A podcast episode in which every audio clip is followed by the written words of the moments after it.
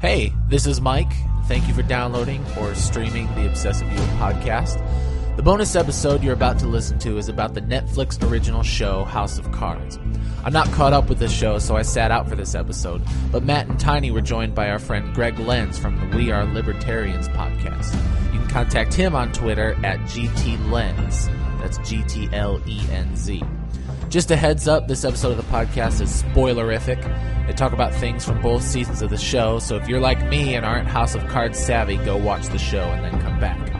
I also need to mention ObsessiveBookNerd.com, which is our sister website for book reviews and commentary on the evolving world of reading. Also, Tiny has headed up the secular perspective where the boys and guests share healthy discussion and debate about the state of religion and secularism in the world today. Definitely check both of those things out and send any questions, comments, complaints, ideas, or praise our way. Please, we love hearing from you. You can email us at ovpodcast at gmail.com or find Matt on Twitter at ObsessiveViewer or Tiny on Twitter at ObsessiveTiny. You can find me on Twitter at I am Mike White. Also, check out our Facebook page or vote for us on podcastland.com to vote for us for Podcast Land. Sorry I couldn't be here to talk with you guys about this episode. Hope you enjoy it anyway. See ya.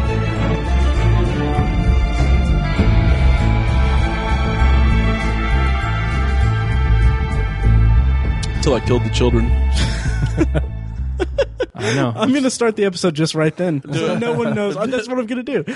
Uh, welcome to a bonus episode of the Obsessive Viewer podcast.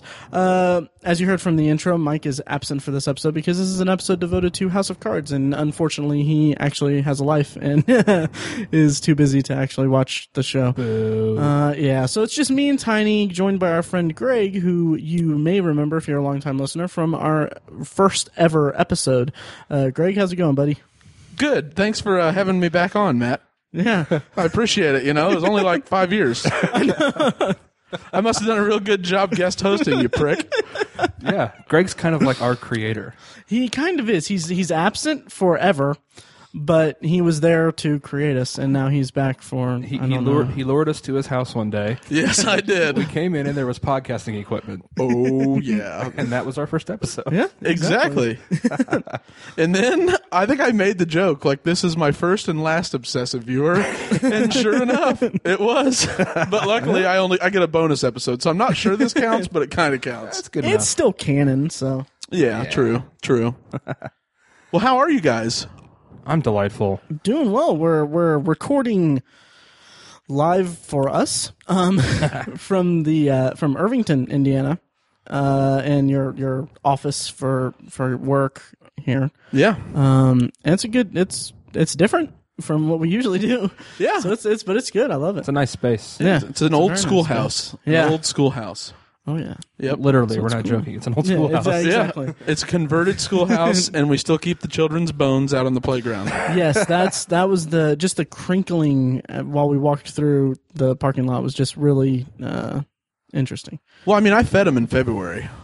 That's good enough. Yeah. Yeah, yeah. What do they want? I know. Ugh. They should be thanking you for that. Exactly. now, are you guys technically professional podcasters now? Because you guys have all the equipment. you have a huge listener base. yes, Yes, yes. You have business cards. We do. Yes, we do. Um, you know, Matt, professional. Matt's, Matt's like Conan, and I'm like uh, Andy Richter. And what would that make Mike the band leader? Sure, Who's who's? he's Cohen's not here, band so leader? yeah. What was the little Mexican midget on Conan? I have no idea. I don't watch the show. I'm not sure. Mike is the masturbating bear. Aha.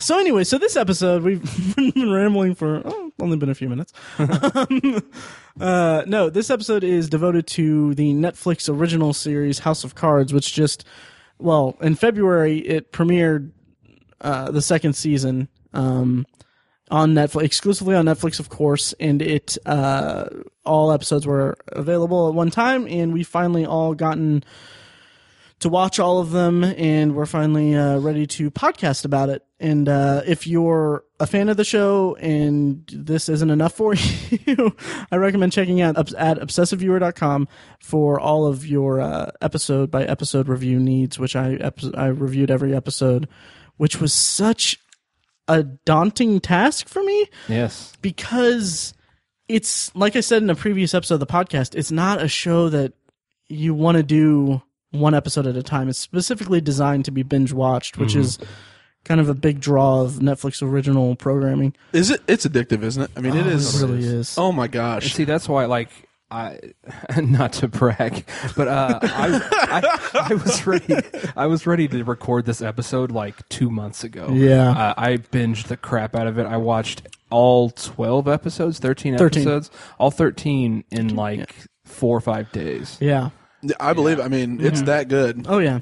Uh, interesting t- statistic: two percent of all U.S. Netflix users on like broadband or whatever uh, binge watched the entire se- the entire second season in the opening weekend. So that's two percent of like millions and millions and millions of people. That's insane. Yeah, I think that sounds like a great idea for season three. A With challenge. us, binge watch. we watch it all, Yes, together And then holding record. hands, and then half naked. record. Yeah, or we do live commentary while we're watching. I like that. I like that a lot actually. Like Matt, do you see Kate Mara's freckle on her left breast? Pause that. I'm going to need some time.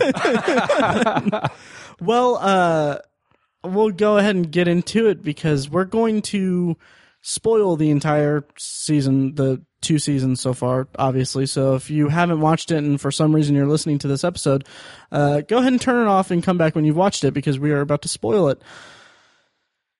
If I were to see a spoilers on, if I were to see uh, Kate Mara's birthmark or anything like that on her boobs, that would be kind of gross. I wouldn't uh, because she's dead in the show and in Uh, several pieces. in several pieces. True. um, yeah, It- But did we actually see her die? Yeah, we we did. We did. Kind of.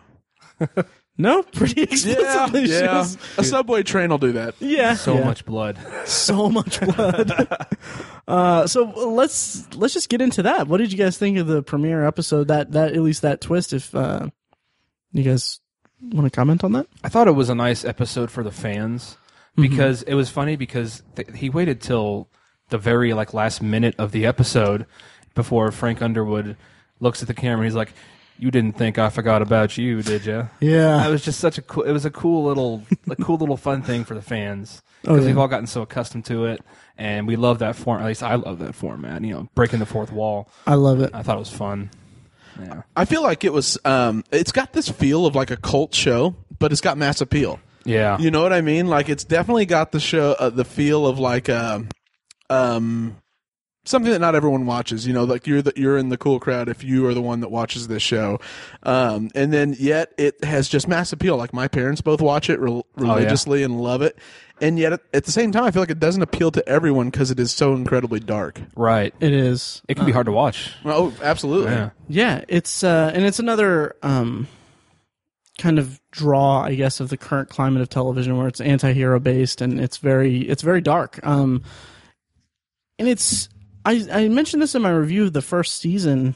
Um, it's it's Shakespearean a little bit, and it's and it's kind of.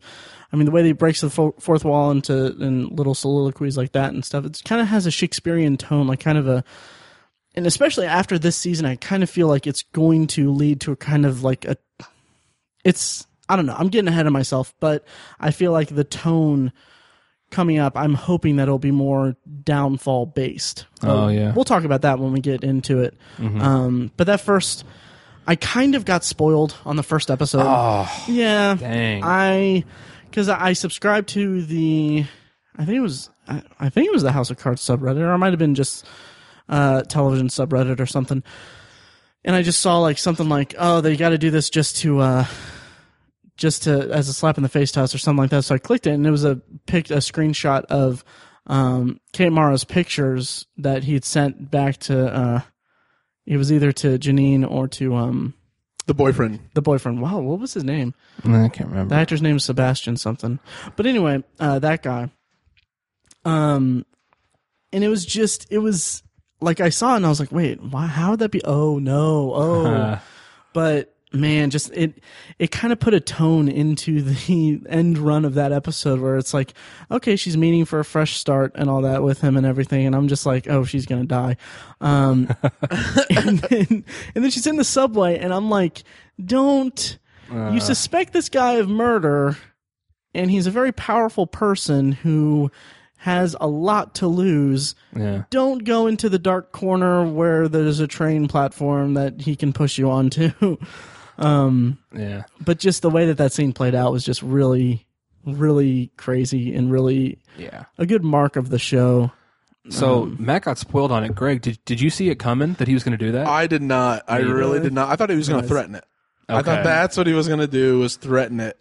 And when he did it, I was freaking out. I Yeah. could not believe it. And I actually was a little bit sad because I feel like she adds so much to the show. yeah. Yeah. Even though she's despicable, the fact that now uh, the boyfriend is in jail, Yeah. Constance Zimmer, um, who's re- Dana Gordon's what I want to call her, but that's from Entourage. um, now that she's not no longer involved very much, Right. and then with Kate Mara being dead, Zoe Barnes, I feel like I hated all the new journalists in the show, and that was always something I really liked was that inside look at the journalism Yeah. perspective. Yeah. You know, and then reintroducing the old editor that Zoe Barnes pretty much got canned, I Yeah. thought was great. I, Yeah. I liked that a lot. That and I liked how he was objective. I guess like he was very careful in his in his prying into. Um, uh, man, I can't remember the guy's name. Is it Josh? No, it was something like Typical white guy name.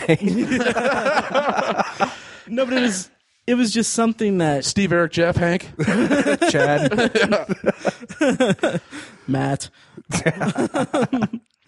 no, but it was just such a. I mean, he like he said point blank, like, okay, I got to be objective about this, you know.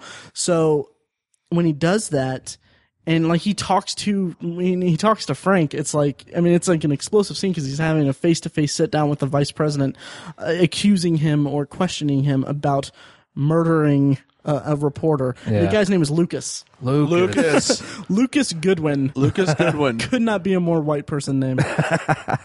um, but to see it like that, to um um to see him take an objective stance on it and everything. I mean, he he didn't really do Lucas any favors, no. but that I think what was really strong for me about that li- that storyline was that was how quick they were to just completely demolish the entirety of um Lucas's claims. Cuz I mean they just like oh yeah well you had naked pictures of Zoe. You were obsessed with her. And like and even when the feds talked to um Janine and they're like they basically force her into just just lying Yeah. about him. I was like, this is. It made me feel so uncomfortable because it made me think, like, it just made me think, like, I wonder how much of this, on some scale, happens in real life. Yeah. Oh, absolutely. Um, yeah, and it's just so disturbing to me because I'm just a lowly uh, security guard with a podcast about movies and TV shows. But um, if I mean, just I just I don't know. I'm so used to an idealized version of government conspiracies or, or good guys winning in the conspiracy stuff and all that. And I mean, this is just not the tone that the show takes at all. no. Um, and I love it for it. I really do. Yeah. I- Go, Go ahead, Greg. Tony. Uh, I'd say it makes you wonder about all those cons- conspiracy theories you hear about Yeah. the NSA disappearing somebody Right. or something, which I know Greg knows about that kind of stuff. Yeah. Yeah. I cannot comment. Greg the libertarian. yes. what? yep. Oh man. He's friends with the king of all libertarians. Is he is he ever allowed back on the podcast either? Or are you guys doing like we get you get one We Are Libertarians cast member per year? I don't know. I don't know. I feel like uh, Is it a quota, Matt? Are you using affirmative action? To, it's it's really just an elaborate ruse by the NSA to get you guys onto a vulnerable place. So I have to get you guys back occasionally. Yeah. Whenever they call me in to have to do that because they need intel on you. Um, well, I mean, I think though what House of Cards does, and I it, I can't tell, and I don't think it's this way, but it's become a bit of a sensation. And if you've been wa- if you watch the news lately, it seems to almost set the tone of the news coverage of the distrust of you know American institutions today. Now, I think that was already happening, yeah. but now it almost looks like the tail's wagging the dog sort of. you know, like all of a sudden they're covering anonymous and they're covering uh, hacking, different Snowden. things. Yeah, Snowden. All these different things that those would have never been on the West Wing. No. you know what I mean? They'd have never been on any other political show, and now it's looked like it looks like the the government is a house of cards, but it almost appears like this is leading it there. Mm-hmm. You know, Right. this is is just pouring gas on the fire of distrust of institutions. It is, and isn't it beautiful? It is. Why do you hate poor people? No, there was a. I remember. I remember reading that. I think Robin Wright uh, received a an award or some something. She was speaking at some engagement or something. And she said that she either said that Hollywood or she said that um, the government is far more corrupt than Hollywood will ever depict it as, or something like that. Wow. I don't remember the actual thing, or it may have been the other way around. Honestly, Well, it's interesting to hear because she's she lives in Hollywood. Yeah. she's a Hollywood. I, well, I don't know about icon, but pretty close. Yeah. It's like, but what does what does she know about Washington? Really? Oh, I, I know. You know what? I'm not doubting her. I'm just saying, you know. right? so like many I of these people do show prep and, and role prep by Yeah. almost shadowing for extended periods of But time. but but the thing is, I wonder if she did that. Hmm. Yeah, Yeah. I, I, don't mean, know. it could just be publicity to drum up the show. yeah, it could be. Um, what do you then think about her attractiveness? Oh, she's still pretty hot. Yeah, She's pretty hot. She she snagged uh she Gilf. snagged uh um whoa, what is the guy's name? She snagged I don't Ben know. Foster. Did you really? Yeah, they're engaged. Good for him and her. yes, indeed. Yeah, Yeah. yeah, but she does. She looks amazing. Yeah, it's yeah. funny. I, I look at her though, and like she, and my mom actually said this first, and it perfectly captured. I think she's incredibly beautiful, but a little bit of a repulses me. you know what I mean? Like, Really? there's something about her that when I look at her, I'm like, she is not attractive, but for some reason it works. Huh. Like, I, I see the Iron Man mask when I look at her.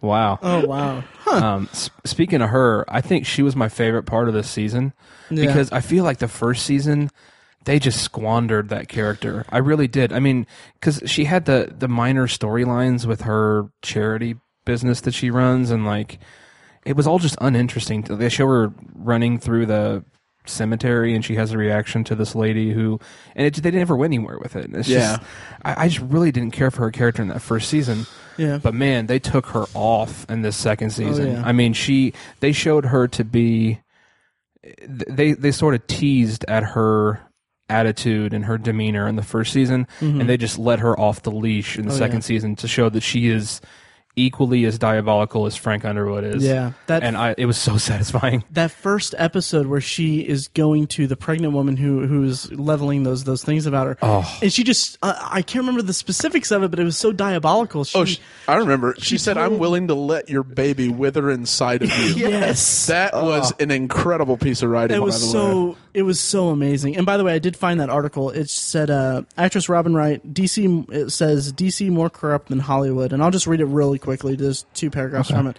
I'll put it in the show notes of the episodes for, for you guys to see. But Robin Wright, the actress who plays Claire Underwood on House of Cards, was in Washington D.C. to res- research her role as a powerful politician's wife, and found uh, quote, I guess, this place is seedier than Hollywood.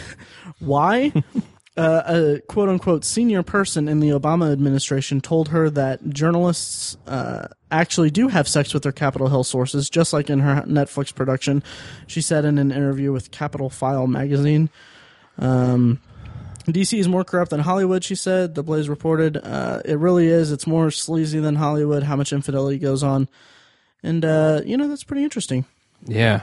Um, Doesn't surprise me really. Oh no, not at all. I mean, it's kind of it's funny to think about um in that first season like that that line that Frank has where it's like uh sex is about power or uh sex is about power um it's not even about sex it's just power or something like that. He- uh, Yeah. Obviously that's not the actual word, but he the actual line, but he said something about to the effect that uh sex isn't even about sex, it's about power. Um Yeah.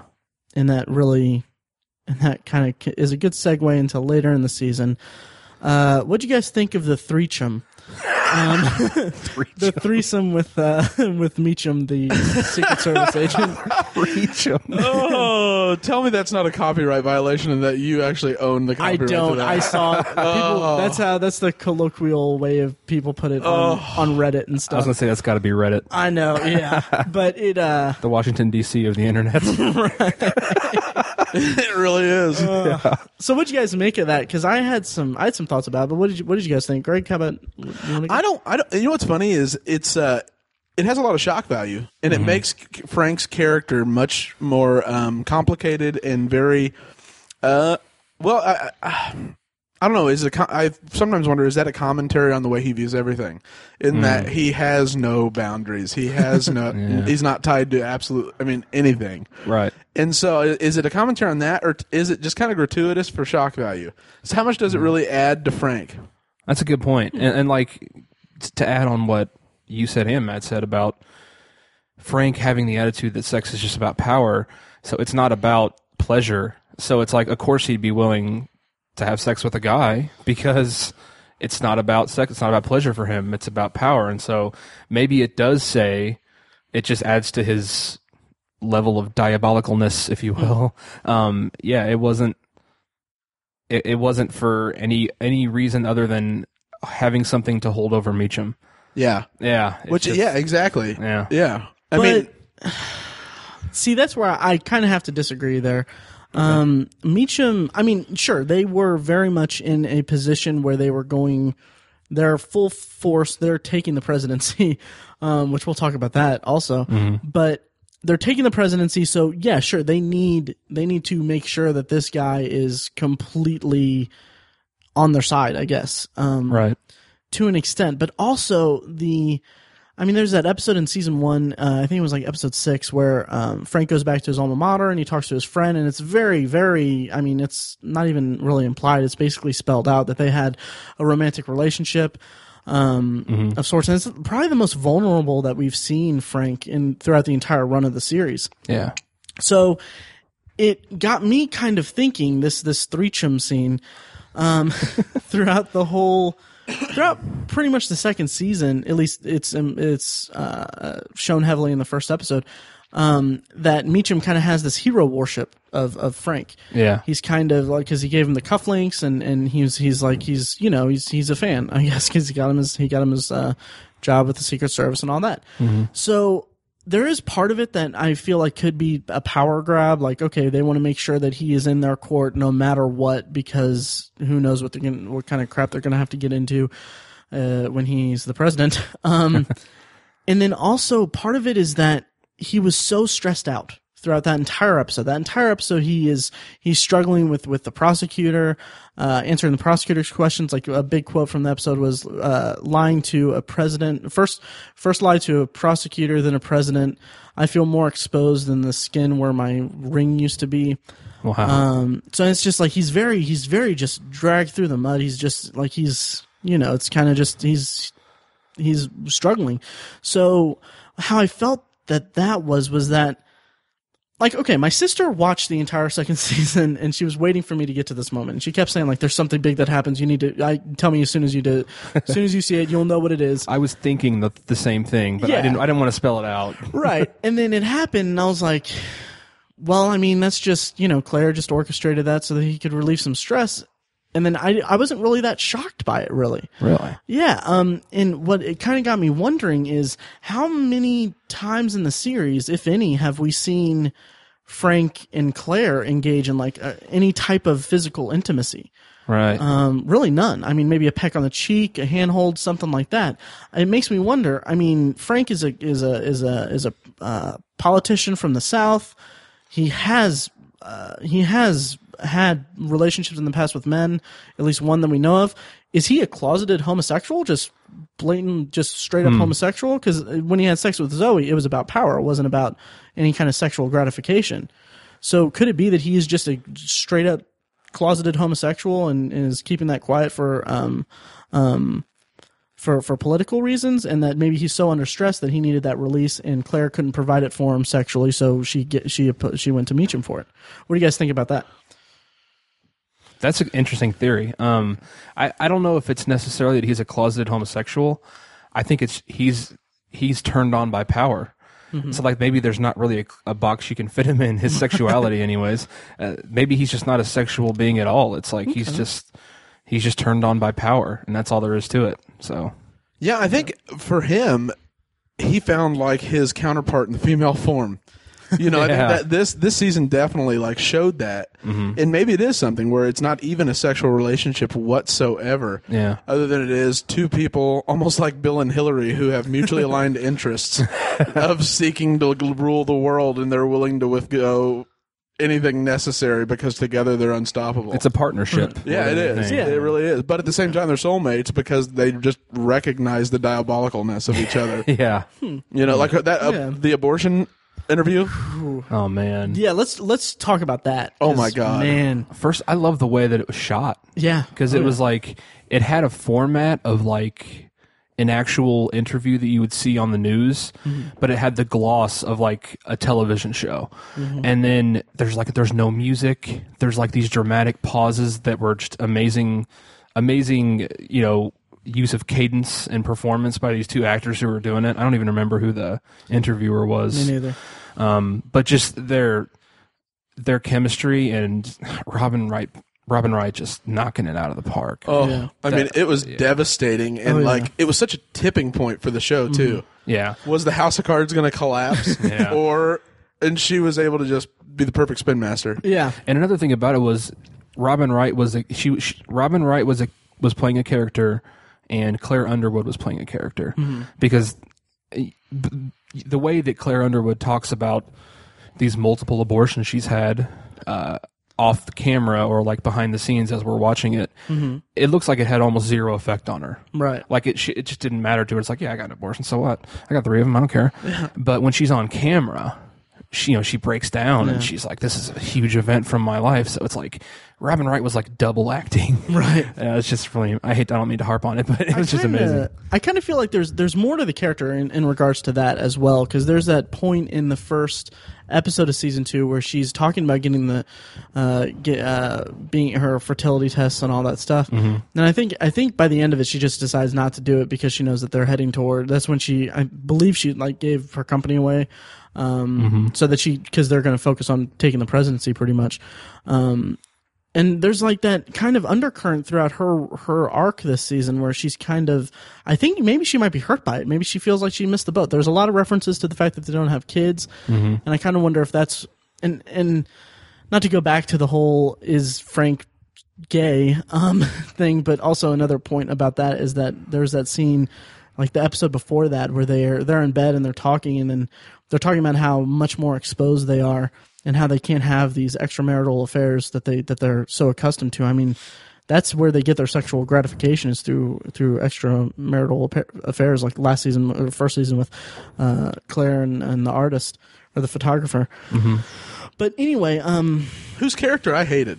Anybody oh, else? it was such a drag in the first season, and this season was just like, eh, I liked how they tied it back, Yeah, but.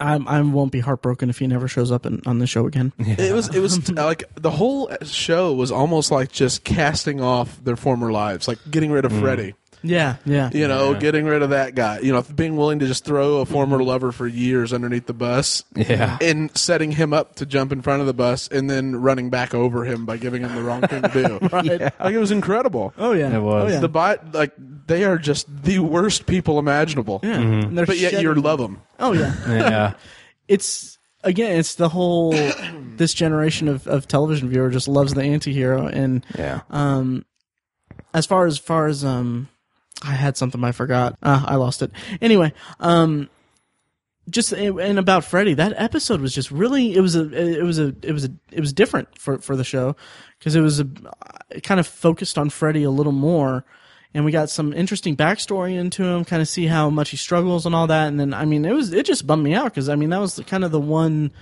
authentic kind of professional relationship that that Frank had, and it was just it was just like it was a genuine friendship.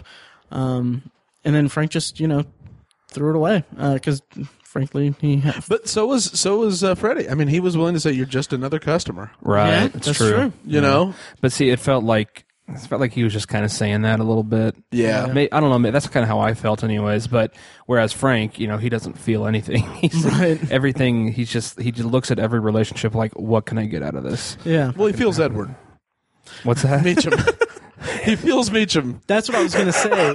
Was, uh, Good point. that's uh, that's what I was gonna say. Also, is that the um, the Threecham you guys said it's like about power having his, uh, having power over Meechum and everything, but I mean, I can just see at some point during what I assume will be the downfall of the Underwoods, um, copyright.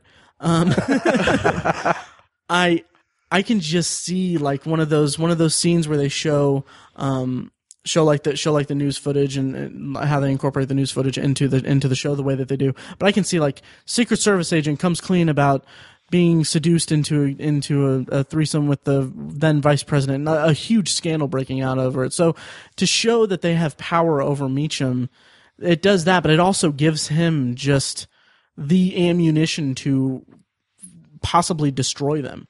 That's true because it doesn't really damage Meechum; it damages Right. him. It's like they can spin it. I mean, they can spin it like uh, he was he was he got drunk.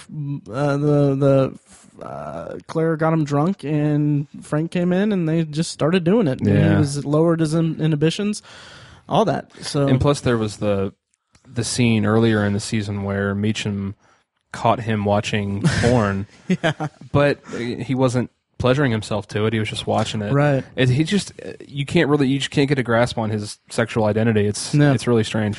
and the porn that he was watching was uh, was uh, male male female threesome porn. Yeah. Foreshadowing. Foreshadowing. That is remarkable that you recognized it immediately. What title was it?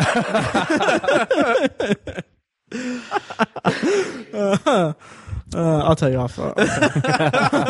I'll send you the link. awesome. I wouldn't be an obsessive viewer if I if I didn't know that. Oh, yeah. Very true. Well, I was going to ask you guys something. Is that okay? Oh Yeah. yeah. go right ahead. What did you think of the relationship and development of Remy Danton and then Jackie Jackie, Sharp. Sharp? It was interesting. It was interesting. It ran. I feel like they could have waited like two two episodes before even introducing it because it dragged quite a bit. It did. Um, I remember for episodes I was like, well, let's see where they're going with this, but something has to happen. Um, I thought it was an interesting dynamic between the two, especially with Remy working with Tusk and how he had to kind of kind of choose, I guess, or or I don't know. It was it was okay. Uh, in the grand scheme of the show, it was prime, not my least favorite storyline of the season, but it was it was kind of down there. Um, yeah. I far far more um, enjoyed uh, wow Michael Kelly, Stamper, Stamper, and yeah. Rachel, which we'll get to that Oh, also. that was. yeah. yeah, we'll get to that. What what were your guys' thoughts on um, Remy and Jackie? I I wasn't so so much intrigued with their relationship as I was just the development of Remy. Just because he was he was so ancillary in the first season, Yeah. we just got a little like again a little taste of him, kind of like the first season was so much setup. Just like Jackie did. Sorry, Oh, this is filthy. Every time Greg's on, I know. Why? And I, I don't even feel like I'm the one doing it. you it. bring it out of us. sir. Apparently, You bring it out of us. I, oh my gosh. But uh, I, j- I loved seeing him again come out of his shell. They, they let him off his leash, and he's Mm-hmm. n- no one is as good at being a bastard as Frank is on the show, but he gets pretty close. You know, he just flat out betrays Frank, and Mm-hmm. Well, that's. I couldn't Everybody. figure out if they were going to let him win because you know if you remember in the very early on in the first season, he's like Remy chose money over power. yeah, yeah. that's true. You know, and I was like, are they gonna? And then with Tusk, I almost felt like that. The whole undercurrent of Tusk was that battle that he mentioned in one of the very first episodes: money versus power. right. Oh wow, Um, that's a good point. yeah. Which Tusk, the whole like war with Tusk. What did you guys make of that? How did you guys feel about that? Just oh, as a general. I thought it was a little forced because, Really? like, it I, honestly, just because it was so um, it was it was so exposition reliant. It seemed like they were just explaining, uh, like, because doesn't Frank like manipulate something to where Tusk loses a bunch of money? Yeah, The joint venture on the Chinese, Right. Yeah. Yeah, It was complicated. It was it was complicated, It and it was. was again, it was just a bunch of explaining a huge technical stuff, and we don't really get, we don't really get to see much with it. Um, so I thought it was a little forced, but. I, I need to watch it again because, like I said, it's like two months ago before I watched it. So, Yeah. what about you, Greg? Yeah. Um, the Tusk character, I I didn't love. I found him a little irritating. I liked that Frank had a true adversary, though. Yeah, Yeah. That's what I really enjoyed. an Um, intellectual equal. Yep, Yeah. and and I tell you though, the, the most wasted character in the entire show to me was Garrett Walker, the president. Yeah. Yeah, He comes off as like stone and like to me it was like watching Ed, what, what Evan Bayh would have been president. you know what I mean? Yeah. Just like completely un, inanimate. Like That's good. Like you know, and then I, I, and Frank is so diabolical and such a master manipulator.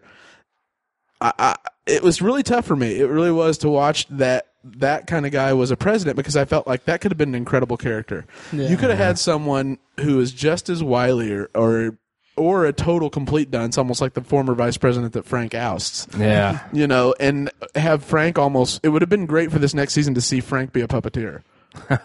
Oh, that That's true. cool. Yeah. I liked the kind of late blooming uh, um, pers- uh, perspective, I guess, that Walker had because he kind of you kind of just see like, okay, well, Frank is manipulating him. Frank is doing his thing, and he's getting close to him, and that's dangerous for him. But and then like there's that kind of turn, like maybe two, three episodes left in the season where Walker's just like, "You're a bastard. You're doing this to me, and I'm not gonna let it happen." They kind of become at odds with each other, and it's just I appreciated the character for having the um for having that kind of late blooming perceptive nature to him um because i like i loved that scene between the two uh, a couple episodes before that where um walker's just kind of just just going at frank and then frank's like uh if you dismiss me or keep swinging because he talks about how he's a punching bag and he's being a Yeah. punching bag. That was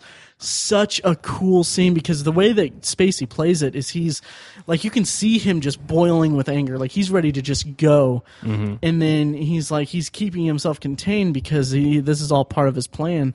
Um, so he's just like keep swinging and all that stuff, and I thought like wow that's like a really like disrespectful thing to say to the commander in chief. And like that's destroying everything. And then he comes back and he gives them the the punching bag as a peace offering. And i was just like Hilarious. i just i loved it as as a little bit of comic relief there and also just as part of the bigger picture of of garrett walker. Like you're you're right greg. I, I agree that walker was a little um disappointing i guess in in, in, in the execution of of the character. Because i feel like he could have been he he kind of got wise to Frank's games a little late in the game, um, which spell, spelled doom for him as a character. Yeah. But also could have been more compelling if maybe they let up on the Tusk uh, uh, war, I guess, um, and and focused more on Walker and, and uh, Underwood. because Tusk was so powerful. Yeah. You know, he was such an, an incredible, stri- you know, strategist, and it was almost like he, all of a sudden, President Walker had a different person pulling the strings. Yeah. Yeah. And see, that's when, like you mentioned, it would have been interesting to see Underwood as a, a puppeteer for a season.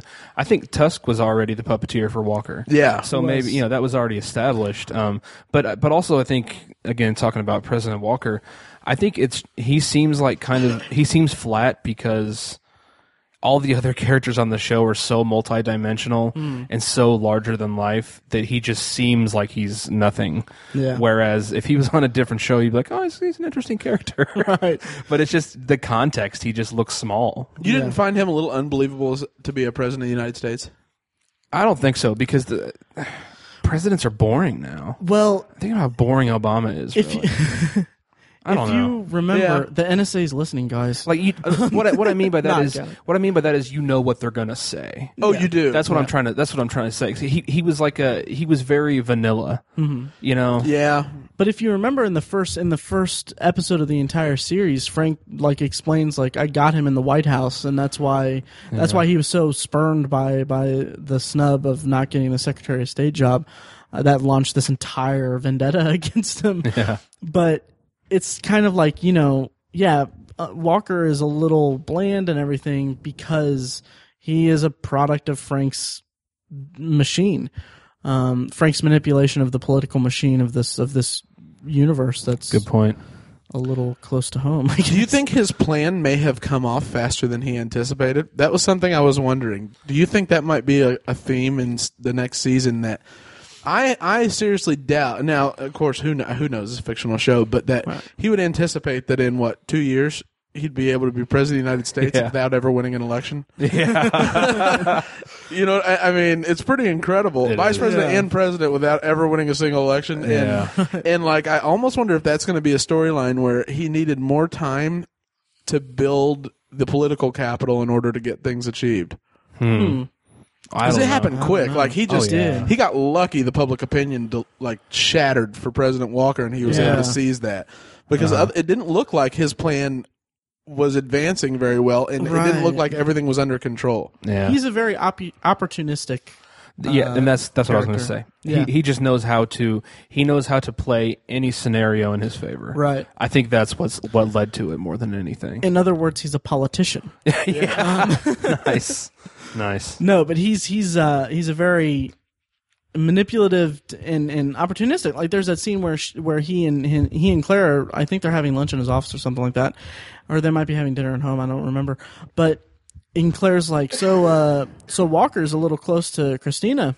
I, I noticed that, and then there's kind of like you can see the wheels spinning, and it's just so cool to see that kind of like not much is said about it for the viewers for the viewers benefit or, or for the sake of the viewer and everything but it's spelled out so beautifully and it's such a good encompassing scene to show like the nature of their relationship like okay they can say very little but ev- know exactly what they're doing Right. Um, and see, I think she could come back as the downfall.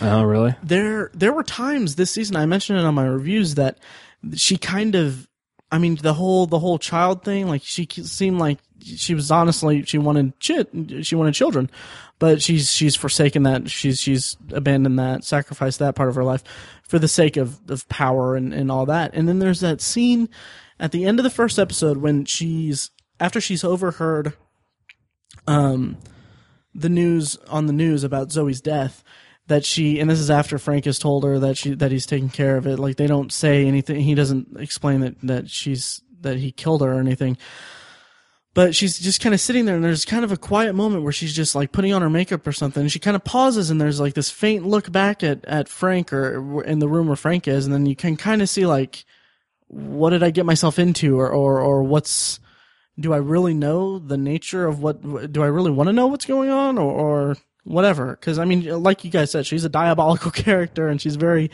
she's very manipulative. She's she's his counterpart but mm-hmm. I don't know if she's very wise to the irredeemable nature of his of his rise to power Yeah. I mean, and it's funny. I actually agree with everything you said, but the one I was talking about was Pete Russo's girl, the one that Oh, got Christina. canned. That's Yeah. the one I think could be the downfall. Oh, because remember okay. when Lucas approached her to talk about Yeah. Peter's death, Yeah. and she could tell she wanted to, but then she acted like she put it behind her. yeah Right. And it's always the one you don't see coming who feels wronged. Yeah. So I'd be like stunned if there's not a scene in the next se- season where she's at that prison talking to Lucas Goodwin. yeah Oh, that'd be cool. that would be very cool um I'm really hoping for that because Kristen Connolly Yeah. so hot She is adorable. so yeah yeah. Cabin in the Woods if you guys haven't watched it check it out oh my gosh. yep Yeah, the, the Yep. guy from um Oh gosh, they're making it's Topanga. Sean from Boy Meets World. no you're thinking of uh, um Cabin Fever Cabin Yeah. Fever. and his name is Ryder Strong Ryder yep Matt it would is know dirty. Yeah, he he has a quote on his IMDb page that says like, "If I ever decide to go into porn, I don't need to change my name." I'm like, that's cool. He has a sense of humor. Awesome. Um, but yeah, so so yeah, I think Christina could could be a part of his downfall, and that's. I mean, I guess we can go get into this a little bit, but what do you guys think? Ah, this is a little premature. That's what she said.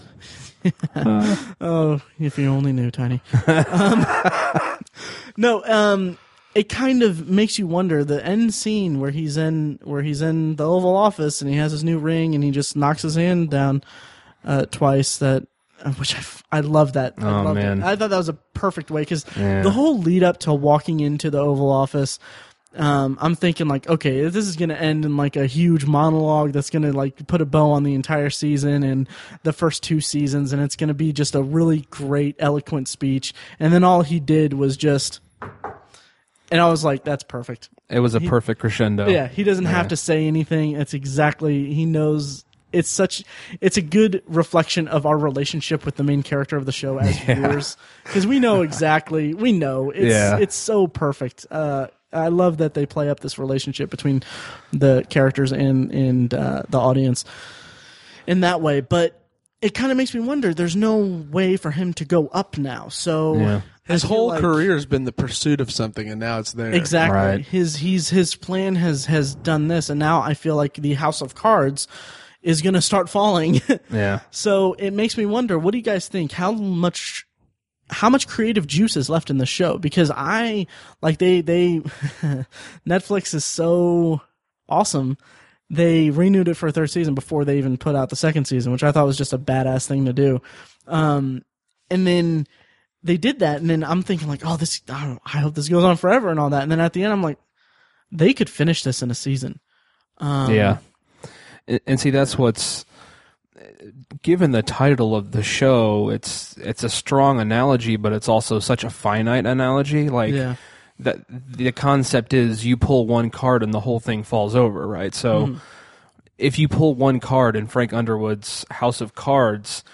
It all comes crashing down, and then what's left after that? So if they pull that card again to keep continue with the analogy, uh, is this the end of the series? Because I mean, Mm-hmm. Right. what else has there? What else do they have to tear down, or how is he going to build something back up? Mm-hmm. It's it's an interesting question. I, I've always, after this season, again, I, I really question the longevity of the show, which is because I'm always of the opinion with television that less is more. Yeah. Because, man, 120, 150 episodes for shows is just way too much. Right. Um, so I, I would have no problem with like four seasons. Yeah. I think it would be fine. I I'll say why I'm not uh, why I want I'm pulling for four seasons as opposed to three. They I know I said that they could end it in three, but I'm pulling for four because 13 episodes times four seasons that's 52 episodes, 52 cards in a deck of cards. Oh, That's my only. that's my Oh, only thing. that's brilliant. But what do you think about what that? do you think about it, Greg? Um, see, I, it's it's politics, so there's so much you can do. There's so many storylines Yeah. you can adopt. Like, Yeah. I don't know what they'll take next season, but I would love to see it that he gets primaried by because he's never been he's never run as a president in a presidential primary, and he's n- really not the leader of the party. He kind of finagled his way into it by being below the radar and not a prominent individual. And the two I see that could really challenge him and create a huge war are that uh, is it Duro, the lady he got appointed Secretary of State over Michael Kern, Uh, the one Durant. Durant. Durant. Secretary Durant, who's on his team, Yeah. but she doesn't strike me as a kind of being stuck in the background type. Yeah. And then Kern comes off as the likable, nice guy, uh, kind of the friendly dofe who would be able to put together, unless also as well, it could be that whip, Jackie Sharp. Yeah. Yeah. I said in, in like her first episode or the first meeting with Frank in the season, in my review, I put like, I feel like she could be like they're both, she's also kind of a participant in this, this game,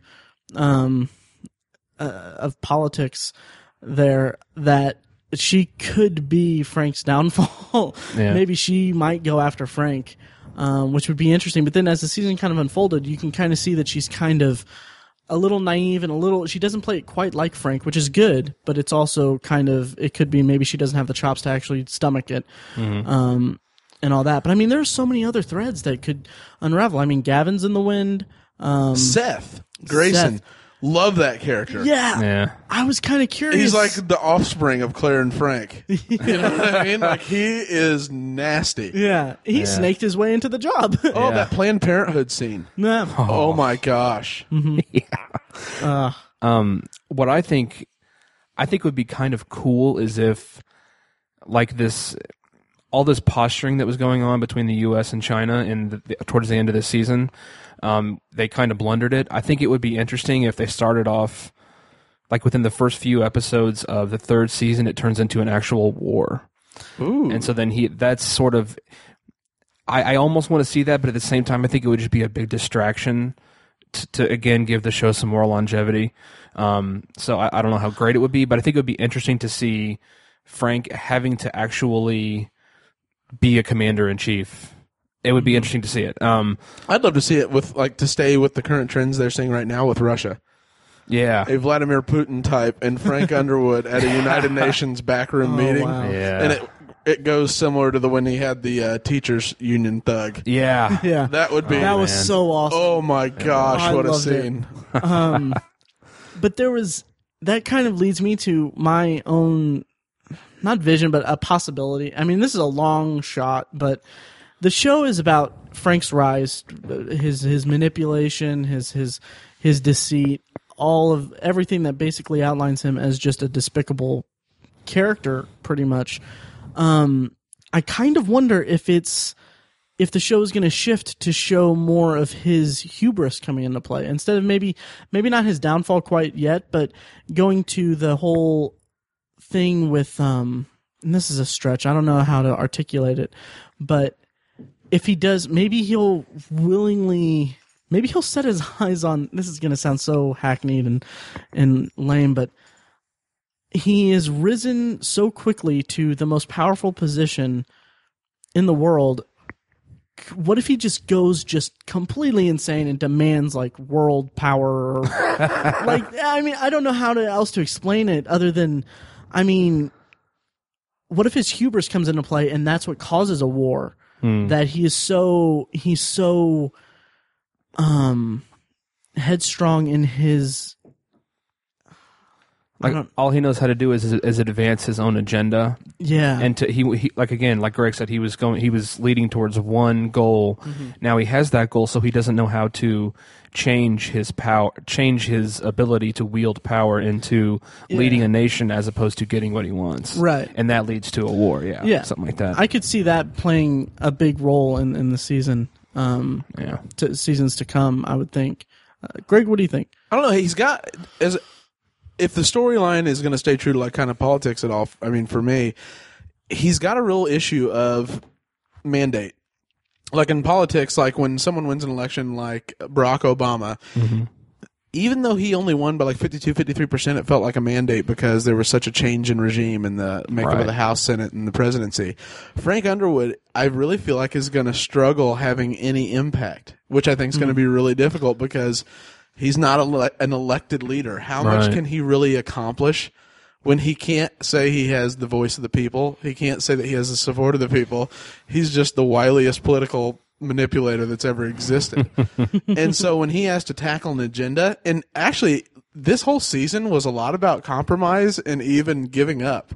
Like they they pushed through Social Security reform, which anyone that watches politics today would know is not possible. no, not at all. And the way he did it was brilliant. You know, I mean, it was incredible. I just felt like if they're going to stay true to politics, what I think we're going to see is almost stagnation.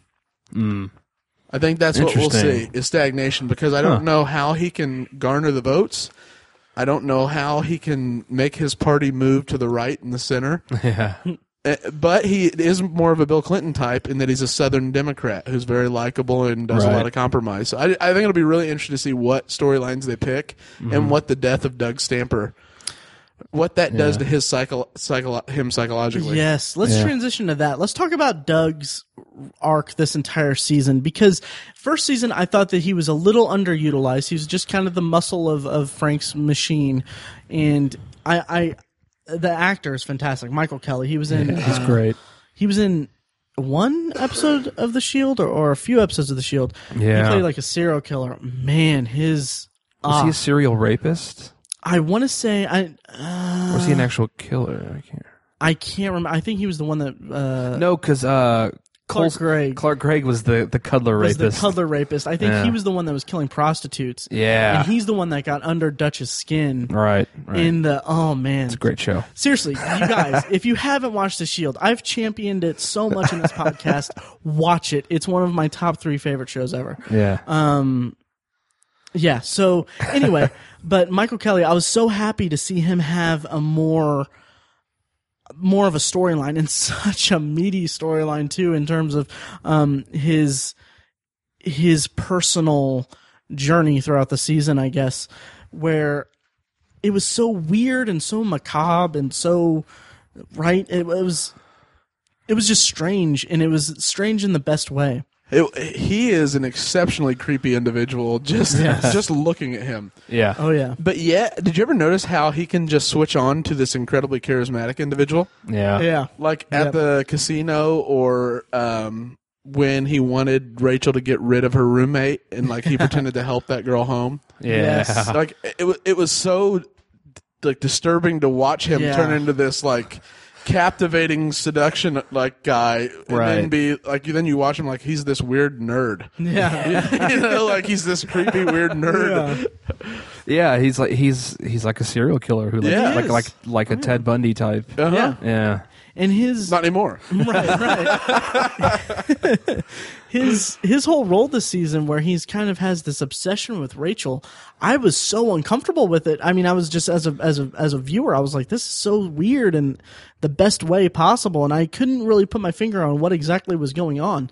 But it wasn't until his AA meeting scene where he talks about he talks about her saying like she's like alcohol. She's like she's like the bottle.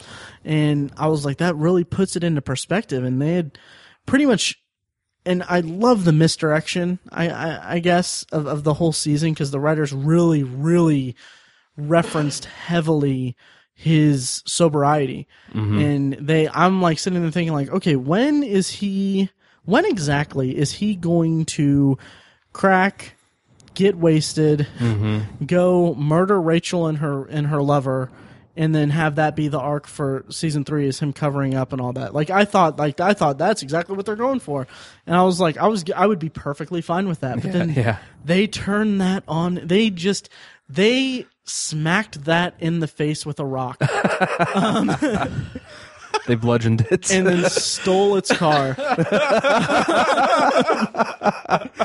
yeah, it was it, it was it was it was great how they how they went with that addiction angle because it was Yeah. like he he just has an addictive personality. He just happened to choose alcohol before, but now it's it's a Rachel that he's addicted to, and Yeah. and he just ended up binging on his addiction to her, and not in any physical way, obviously. Right.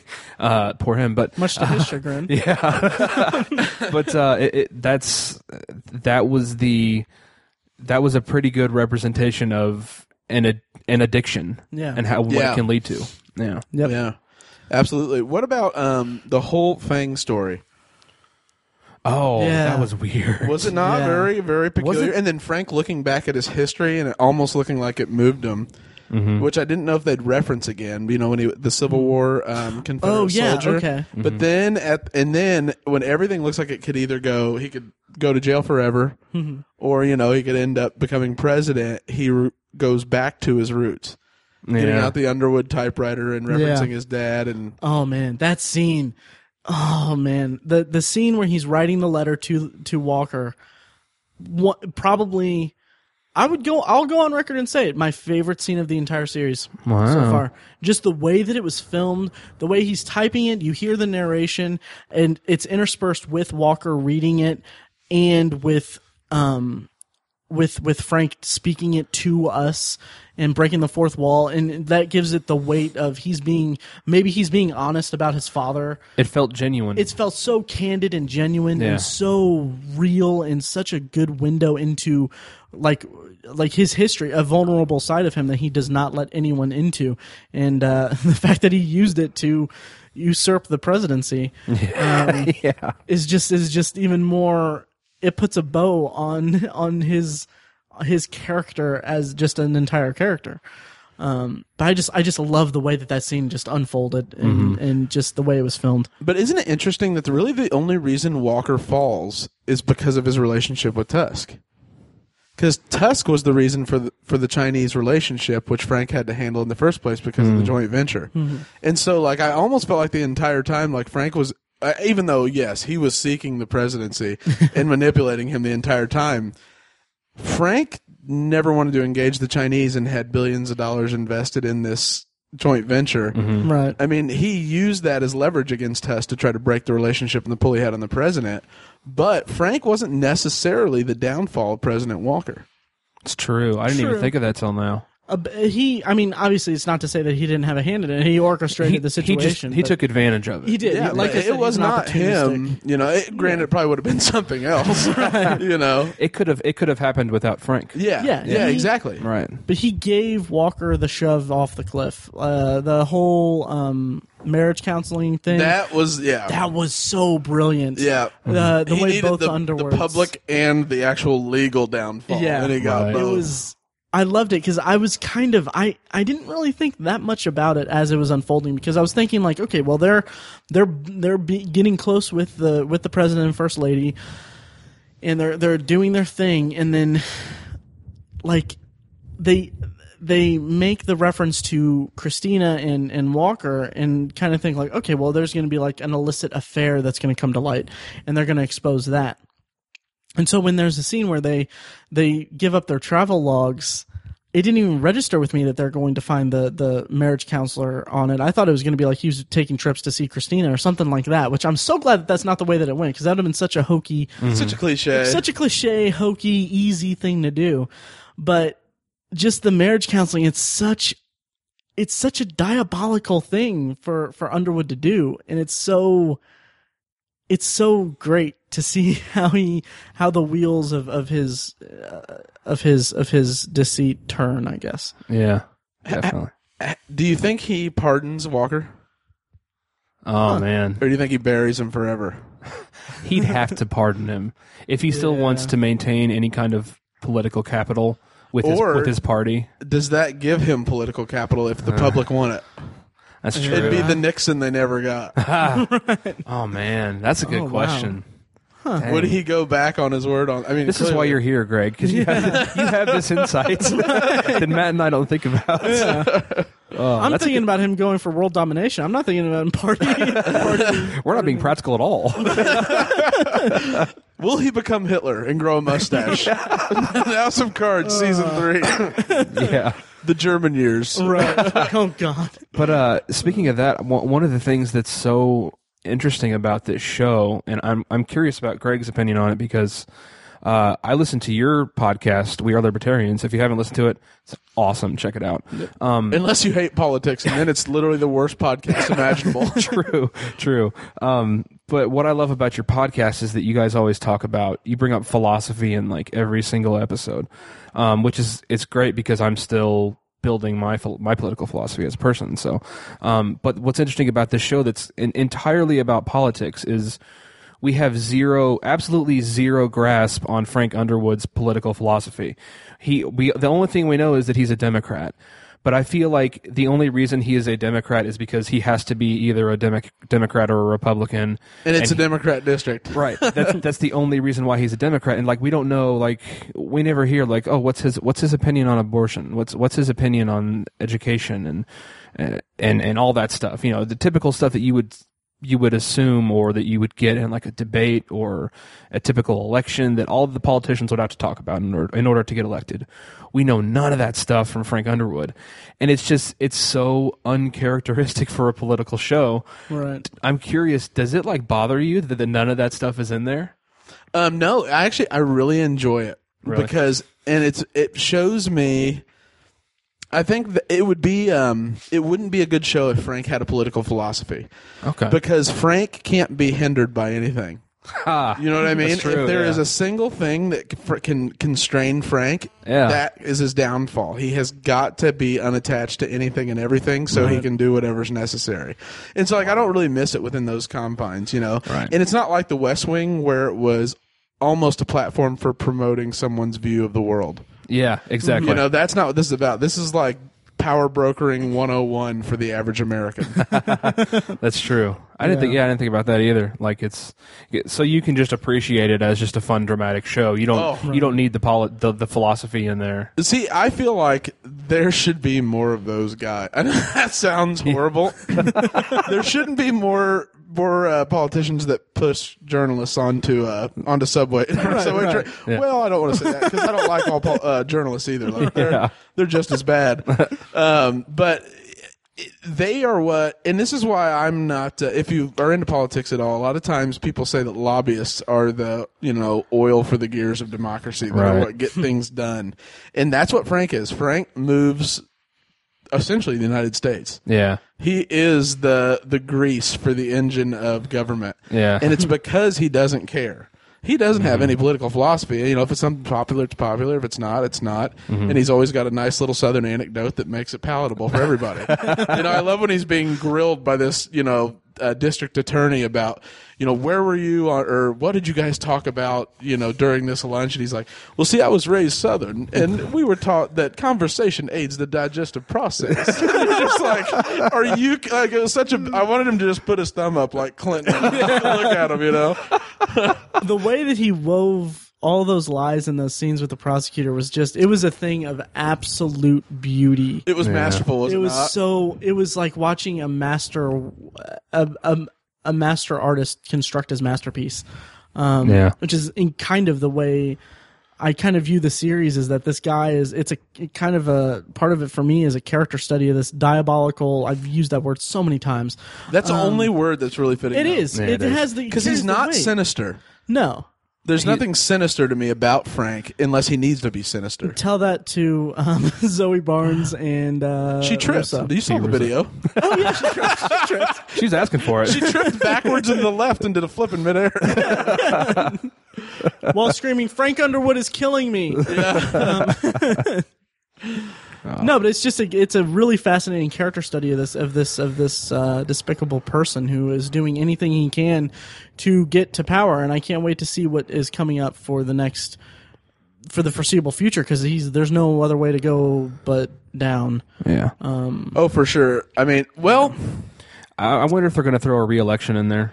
I, I Like, like you said, he might get primary. I, yeah, I feel like a primary has to come because regardless, the like the the opposition party is going to be able to torch him on anything he wants to champion, cause, or promote. They're going to be like, "Well, you weren't even elected. What capital do you have?" yeah. you know, like I'd just sit there and troll him all day if I was that Yeah. uh, Tea Party guy. Which how great was the scene when Frank was? And I'm going to miss this. Him being the uh, head of the Senate pro tempore, the Senate president. Yes. That scene where he goes, "Well, who are your best actors?" And then they has the bailiff carry in the eight Yes. Republicans. Oh, that was epic. Was incredible political theater. Oh, it was. and they blame it all on the Tea Party, which a lot of me was satisfied by that. yes.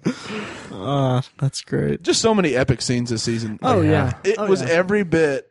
It actually surpassed last season for me. Oh, me too. yeah, me too, me too. Especially with Claire's storyline, uh, like like uh, Tiny was saying. Yeah. Um, it was just it's just fan- fantastic. There was a great, such a stupid. Uh, I, I don't know if it was April Fools or or, or not, but uh, Beau Willimon, the the showrunner, he posted a screenshot of um the first the first scene of season three.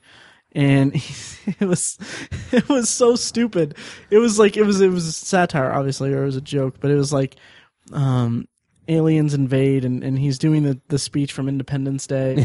Yeah. It's so funny. I'll link it in the show notes, but Yeah, it's it's really funny. funny. Where does Claire go? Oh, I don't know. Because she backed off the uh, civil um, jurisdiction of rape within the military, which was another great storyline It Yeah. was. with yeah. the general. That was really fantastic. Yeah.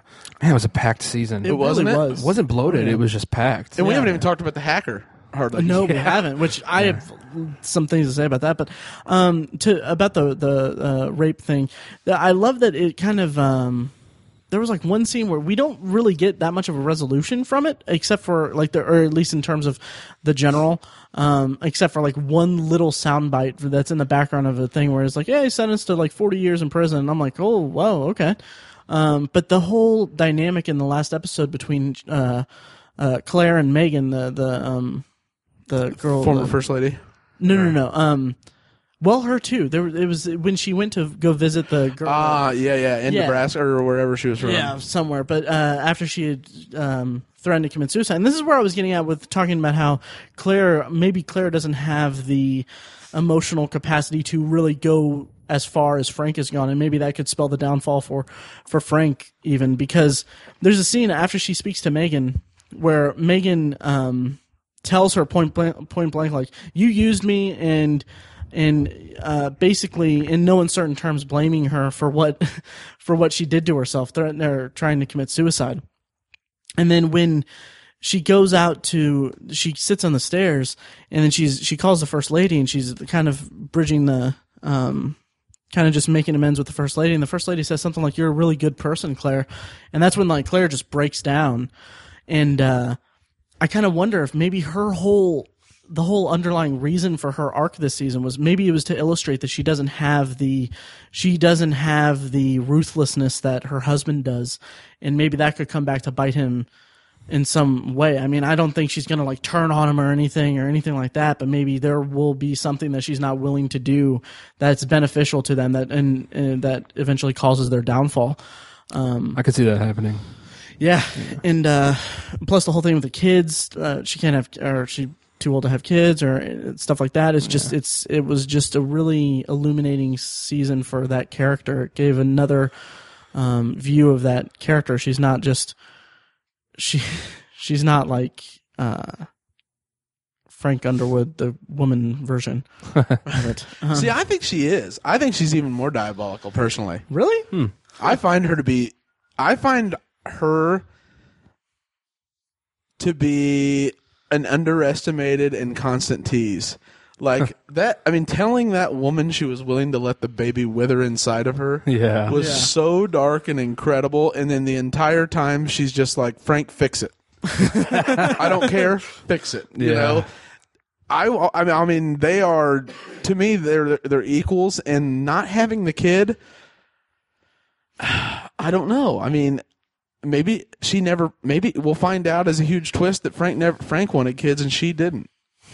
Maybe she kept the board. Maybe the storyline developed. She kept aborting it every time Frank got her pregnant. But that's the Oh, thing. wow. Also, going back to my my uh, somewhat obsessive thought that maybe Frank is gay and this is just a, a political marriage and everything. We don't know that the abortions were were his seed in her. Right. Um, Yeah, I would be. I would suspect they probably aren't. Wouldn't you? probably. Yeah. Yeah. Um, but with with her being more diabolical than Frank or more whatever, um, I don't. I think that there's a very big uh, gap between uh, telling a pregnant woman that you want you will watch her her baby wither and die inside of her is there's a bit of a gap between that and pushing a pushing a woman onto uh, train tracks and watching her die and then walking away. yeah. Um, so I mean, I mean, maybe Claire could be just just as um, um, diabolical. Again, drinking game. Anytime you hear the word diabolical in this episode, take a drink. Greg, there you go. Diabolical, diabolical, diabolical. Um, he's drinking Heineken right now. But anyway, sponsor us, please. so, um, but it, it could be a way to show that she could be as diabolical or even more diabolical, and we haven't seen her yet um, be that way. But from what I can tell, this ep- this season. Do you think she's sinister or diabolical? But I think this season is was about showing her emotional, the emotional side of her of her character, which is something we haven't seen of Frank except for like one or two scenes. Um, but this was an entire season about that for for her. I think. Yeah, Yeah. I agree. I, I just I feel like there's so much to develop with her. Yeah, I think so too. And I, I kind of, I don't know. I mean, there's so much to say even about Netflix in general, but we can save that for another another episode at some point. But, yeah. Um, I do have to throw in though the hacker barking was Yes. another epic scene. yeah, let's talk about the hacker. I almost forgot about him. Gavin, played by Jimmy Simpson, one of the um, McPoyles from It's Always Sunny. I he was fantastic. Yeah. I was a big fan of his of him this season. Um, I just I, I loved it, and I'm so glad to see that. I'm hoping that he'll be back next season um, in a very uh, strong role, I believe. But yeah, just uh, everything about his character was great. I, I thought that it was uh, it was really cool to see him slowly come to the point where he is going to be like an in opposition to to Frank, um, and uh, he has the information, and no one knows that he has the information except for Doug, and Doug, you know, Yeah. is a little dead. A little dead. Um, so he has that. Is he going to go after Rachel, and they're gonna they're gonna work together, or is he just going to outright expose it? Because my whole thing about him is that he's been sc- scorned so much by the by the government, and he's been their lapdog and everything that he is now a loose cannon. There's, I mean, there's no telling what he can do. He's different from Lucas or or any of the journalists in the show because he doesn't work under those ethical guidelines. But uh, for me, what I see is like the connection is Rachel to well, Rachel knows Russo, so he'll know. Um, oh God, I always forget her name. Uh, Jennifer, Kristen Connolly, Christina. Uh, Christina. So she knows Christina. She tra- she goes to Pete's existing family or hometown, is able to track down Christina. Christina knows Lucas because Lucas approached her. Lucas knows the hacker. Oh yeah. Is that the ring and the connection that brings them down? And I, I but I don't know. I, I would doubt those four people would be enough to bring down the president of the United States. Yeah. Yeah. And I would I would almost say I'm hesitant to see them as a viewer to see them kind of team up like that because it, can, it kind of almost seems like okay, there's another group of people working together to take down Frank. That's happened before, and I mean, you know. That Plus, didn't if you think out. about it, do they have any like physical proof? It's all it's all he said she said. It's all just hearsay. I mean, what physical proof? Uh, Rachel has Stamper's car, but you could just run that into a lake or something. I mean, it's like what physical proof do they have? That's what's Phone That's what's records? missing. Is there Yeah. any- are there any phone records or anything like? There are there's Zoe Barn and Frank phone records if they can put the number of Frank to anyone else, but I don't know if that would even do it. Yeah. right. That doesn't prove the murder or anything. No, it just uh-uh. proves their relationship. Hmm. Yeah, So yeah, it's it's tough. It is. Yeah. Yeah, it's it's, it's and I, I want to see what happens with Tusk because Tusk deciding to talk is a big deal. Yeah. yeah. That is a huge, huge deal. That was So- that was a cool scene. And then. Remy right now being out on an island alone Mhm. for sale, nowhere to land. that scene between Remy, Remy, Seth, and Tusk when when Seth goes to. Oh, I I loved there was an exchange between Remy and Seth that's like, um, I think Seth is I think Seth is orchestrating Remy's like falling out with with Tusk, and he's like, uh, Tusk asks Seth to leave, and Seth just looks at. Looks at Remy and says, like in just this cool, calm, collect way, he's like, "Do you want me to hold the elevator for you?" yeah. And then all Remy says is, "Go f- yourself." And then he's like, "I'll take the stairs." Or I guess you'll take the stairs, or something like that.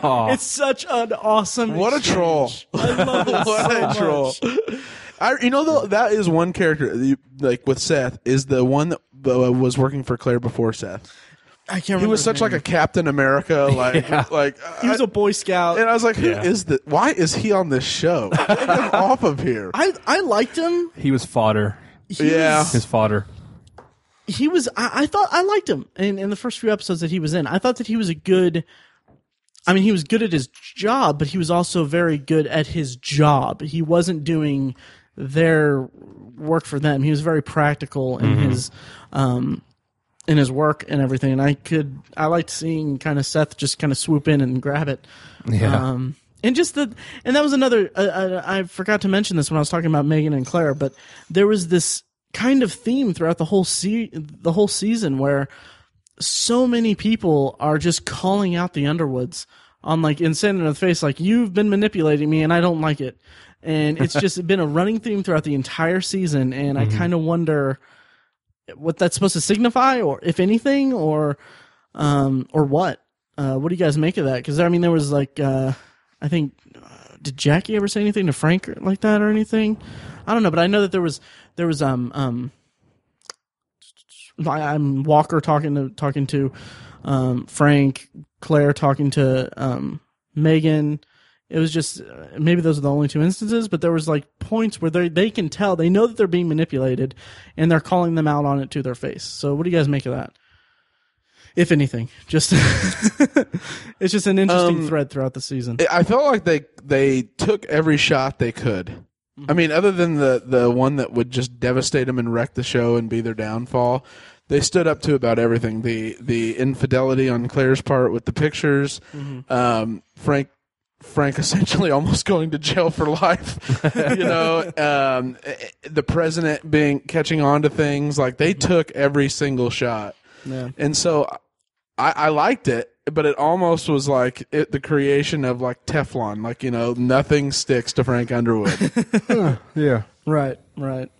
So, so yeah. Is there anything else to really discuss? Because I know we're kind of running a little. Late. We're running a little late. Um, I think we, I think we, like, there's not. We talked a lot. yeah. we did. We covered a lot. There's just like and- endless possibilities with I- the show. It's yeah, It's so deep. It really is. It's And so layered. I mean, Absolutely, and it's something that I mean, there's so much stuff that that there is to talk about about it, and like I said, if you want more, check out obsessiveviewer.com for my reviews. um, yeah, it's just it's just a really incredible show. Uh, like Greg, you said that the second season surpassed the first season for you. Uh, Tiny, what, did you feel the same way? Absolutely. Uh, like I said, I think everybody just blossomed. Like it was almost like the first season was set up. Yeah, yeah, yep. I feel I feel like every episode would be Academy Award nominated if it were a movie. Yeah. yeah. literally. And it, that's uh, that's pretty amazing. The quality of a TV show, Yeah. like you would never get that from anything else. Yeah, Right. and it's it's such a shame that it's in because uh, it it'll be it can be nominated this season uh, for for Emmys for Emmy consideration. I don't think it'll win because we have the final season of Breaking Bad is going to be nominated. Uh, True Detective is going to be nominated. Matthew McConaughey and Bryan Cranston are are both shoe-ins for it. That's going to be the big thing, and Kevin Spacey is going to be kind of the the runner up to whoever wins that or, or the two of them and that's a, that's a shame because he does just career work here Oh, um Yeah. it's just it's amazing um so much good television right now. absolutely it's, And- it's a state of the times Alexandra Daddario should win everything, every single, every single one. Yes. i just saw her in an old episode of uh, like, like two seasons ago of uh, it's always sunny and i was like that's so awesome um yeah. Did you see that on Mr. Skin? no Oh man, God. that's hilarious. i just can't wait for the true detective blu-ray for some reasons Uh, did you see her reaction though to the president saying that's his favorite thing on TV right now? Or on Twitter? oh Oh, so the president did an interview and they were like, you know, what are you watching right now? Like, oh, True Detective is what I'm really into. She immediately tweets out, the president's seen my boobs. and I was like, oh my God, I want to That's propose so right great. now. oh, marry me. That's so awesome. uh, so yeah, so I think that that about wraps it up. I think because I got to get ready for work here pretty soon. Yeah. Well, thanks so much for letting me uh, be back yeah, on. thanks for coming on. We'll see you in another year. Yeah, you, you dick. You guys think you want to plug or Yeah. Um, yeah.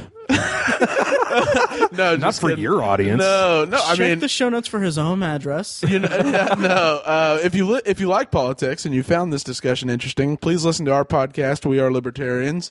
We are a uh, a podcast that tries to cover lo- news uh, events from a libertarian perspective. If you don't know what that is, think of let's see. The best way to say it is that you can keep your money. We won't be in your vagina. That's the easy. I guess that's what a libertarian is, and we won't Yeah. like export freedom to all the other countries. There you go. All right, I like it. So your vagina's yours, your money's yours, and you don't have to go kill people. nice. wow, very Nice. succinct. but no, thanks for having me on. I had a Oh, yeah. blast Yeah. as always. Thanks for letting us use this space to record. Yeah, it's in, fun. uh, beautiful Irvington. If we ever do a trivia thing, when can one of the questions be who is the first host of the Obsessive Viewer? Technically, Matt was, It's but I was a co-host. Yeah, you were you were the the shepherd to our to our. You spoke the our very flock first of- words of the You did. podcast. Do you remember what those first words are? Uh-uh. They're ingrained in my head. No, Like, what I- were they? Because I was to to put in this in perspective. I don't like sit there and just listen to oh Greg speaking. Um, I'm just it's so I was I was proud of the episode, so I listened to it when we first did it so many times and everything. It's like uh, I'll do my best impression. Hang on, it'll this will be so lame and stupid, but okay. Um, welcome to the first ever obsessive viewer podcast. That that was the first words on there. You know what? I remember it too because I didn't know what the hell I was doing with the recording equipment. so that welcome was like, you know, it shattered eardrums. It did. It did. It It, welcome. welcome. it was loud. Good times. Yeah. Uh, do you want to plug any Twitter or any social Uh, network stuff? N- Uh, it, give us a like on We Are Libertarians. I'm at GT Lenz on Twitter. If you uh, and if you are going to be at PopCon, which Yes. Obsessive Viewer will be at PopCon, Indie Yes. PopCon. I will be trolling Matt all day, so it'll be great fun. Tiny and I love nothing more than making Matt feel uncomfortable, which is incredibly difficult to do. It's, is. It is. Uh, and uh, also about Indie PopCon, we're going to have recording equipment set up on the booth, uh, at the booth. So if you're in the Indianapolis area and you're going to be there and you want to be on a podcast, uh, yeah, give us your best uh, Greg Lenz impression. Welcome Welcome. to Indie PopCon. uh, yeah. So uh, I'll just I'll just count us out. I guess. All right. Any any other any other new business? No, thanks No. again, guys. All right. Yep. Thanks. Uh, as always, thank you for listening to the Obsessive Viewer podcast. Thank you to Mike for that awesome intro that hasn't been recorded yet, but I'm sure is going to knock it out of the park. Um, make sure to rate and review us on iTunes. Uh, that helps us out a ton. Uh, it takes like two seconds, and uh, I really like reading it. Um, even if you don't like us, just go nuts. Um, and also vote for us for podcast of the month on podcastland.com. Uh, it's a really cool website that ha- uh, kind of aggregates all these different uh, podcasts, indie podcasts, and stuff like that. Um, yeah, and please like our Facebook page at facebook.com slash the obsessive viewer. Uh, we're posting a lot of cool articles and stuff like that on there that doesn't really fit into the blog. Um, so check us out there and follow each of us on Twitter. Um, you can find me, Matt, at obsessive viewer. Uh, Tiny is at obsessive tiny, and uh, Mike is at I am Mike White. And as uh, referenced earlier, Greg's uh, our guest, Greg, his uh, Twitter handle is at GT Lenz. Uh, you can also check out the blog at obsessiveviewer.com. Uh, by the time this airs, I'll, I will have finished reviewing all the posting all my reviews of House of Cards. So if you want supplement to this episode, check out those reviews, and also check out other reviews for Bates Motel, um, Under the Dome, uh, general reviews and stuff of movies and everything like that, and industry commentary. And uh, finally, if you have any thoughts on the podcast or suggestions for future topics or audio clips you want us to include of your own reviews of movies or conversation points, you can email that to us at ovpodcast at gmail.com. All right, well, I think that about does it. I love it. Ah, Nice. that's what he does on the show. Right, right. You didn't think I forgot about you, did you? Okay. All right, thanks, guys. Thanks. Thanks, Matt. F- you. Uh, good times.